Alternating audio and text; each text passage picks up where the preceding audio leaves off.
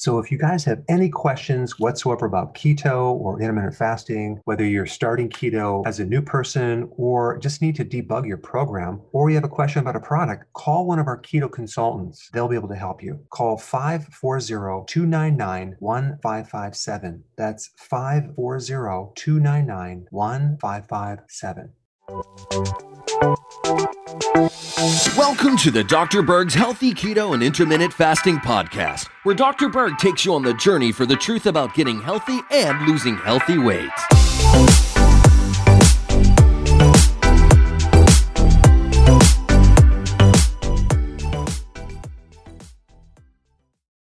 Let's talk about the best exercise for your brain.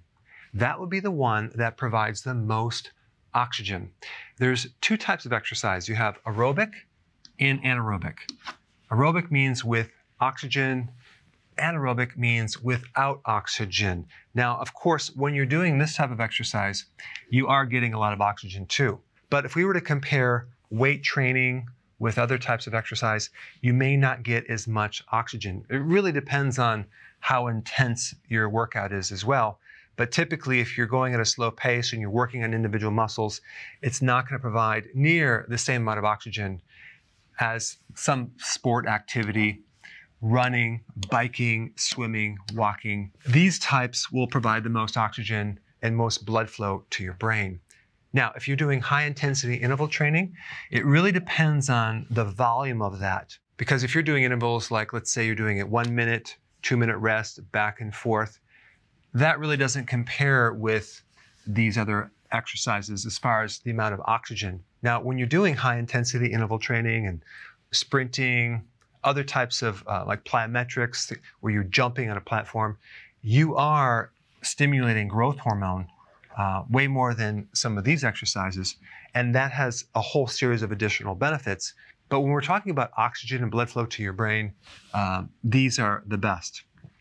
Now, there's some really amazing uh, research done on this topic. I put the links down below on how using aerobic exercise can improve your memory, even grow new brain cells, uh, get rid of waste in your brain, uh, increasing your mood, decreasing your stress, enhancing your sleep, improving your spatial memory, which is improvement in a part of the brain called the hippocampus, and also just burning off excess sugar. So when you're adapting to ketosis and you have a history of blood sugar issues, and let's say you have insulin resistance, very short term, uh, slightly elevated sugar. It's called the dawn phenomena, which is not really a problem, but if you added exercise in the morning, you can burn that off so you can start tapping in the fat. And what's interesting is that there's only 25% of the population that gets enough exercise. So if you add exercise to your healthy keto plan and your intermittent fasting, you can really take it to the next level. And there's other things you can do to even take it even one step further, and that would be uh, maybe adding some MCT oil uh, about an hour before you work out, or even exogenous ketones, just to give the brain that additional fuel.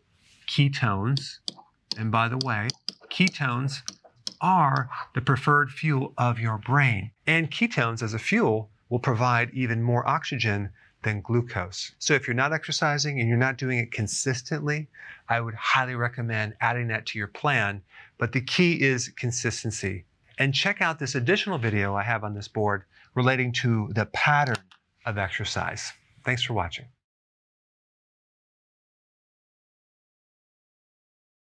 Hey guys, I just want to let you know I have my new keto course just came out. It's a mini course it covers all the basics and how to do it correctly. You can get through this in probably 20 minutes at the very most. So if you're interested, click the link below and get signed up now.